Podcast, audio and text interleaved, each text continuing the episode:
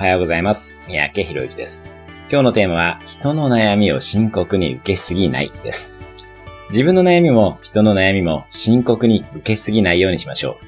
自分の悩みに関しては、あまり深刻に考えずに、プラスの側面を探したり、当然ながら具体的なゴールと解決策を考えていきます。問題よりもゴールを見ましょう。人の悩みに関しても共感することはもちろん大切ですが、一緒に落ち込んでるだけでは仕方がありません。どこか楽に聞いてあげることも大切にしましょう。自分は自分でハッピーな日々を送り、太陽のような存在でありましょう。相手が陰のエネルギーを出していたら、こちらは陽のエネルギーを出していきます。まずは共感しつつ、そこから徐々にエネルギーに満ちていき、最後には笑顔になるように悩みを聞いてあげましょう。多くの悩みが未来への大切なステップだったりします。それではまた明日お会いしましょう。